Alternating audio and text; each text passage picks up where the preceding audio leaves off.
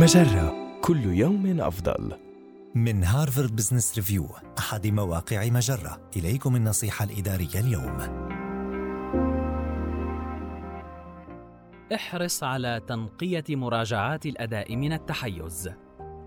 إن معرفة الطريقة المناسبة لتقييم أداء الموظف على نحو منصف صعبة في أفضل الأوقات، وتشتد صعوبتها في عصر كوفيد-19 من الضرورة بمكان ألا يسمح المدراء للتحيزات المتعلقة بالأزمة بالتأثير على عملية مراجعة الأداء. ابدأ بتحديد معايير عملية قابلة للقياس قبل بدء عملية التقييم. ما المسؤوليات الأساسية للدور وكيف يمكنك قياسها؟ احذر من التفضيلات الخفية. ثانياً، احرص على أن يكون جميع المشاركين في عملية صنع القرارات المتعلقة بالأداء والتعويضات متوافقين ويتبعون نفس المعايير.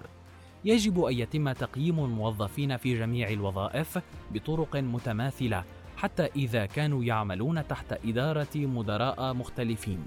وأخيراً، من أجل ضمان الاستمرار بعملية تقييم منصفة، يجب أن تتفق مع زملائك القادة على أن يراقب كل منكم لغة الآخرين في مناقشة الأداء. وإذا لاحظت أن أحد القادة يسيء استخدام المعايير أو يقدم تقييمات غامضة، فاستفسر منه عن الأمر وشجعه على فعل الشيء نفسه معك بالتأكيد. يقع على عاتق كل قائد محاسبة زملائه وتنبيههم إلى ما يغفلون عنه. والسعي إلى دفع المؤسسة نحو تحقيق هدفها المتمثل بالعدالة والإنصاف تجاه جميع الموظفين. هذه النصيحة من مقال كيف تقيم الأداء في أثناء الجائحة.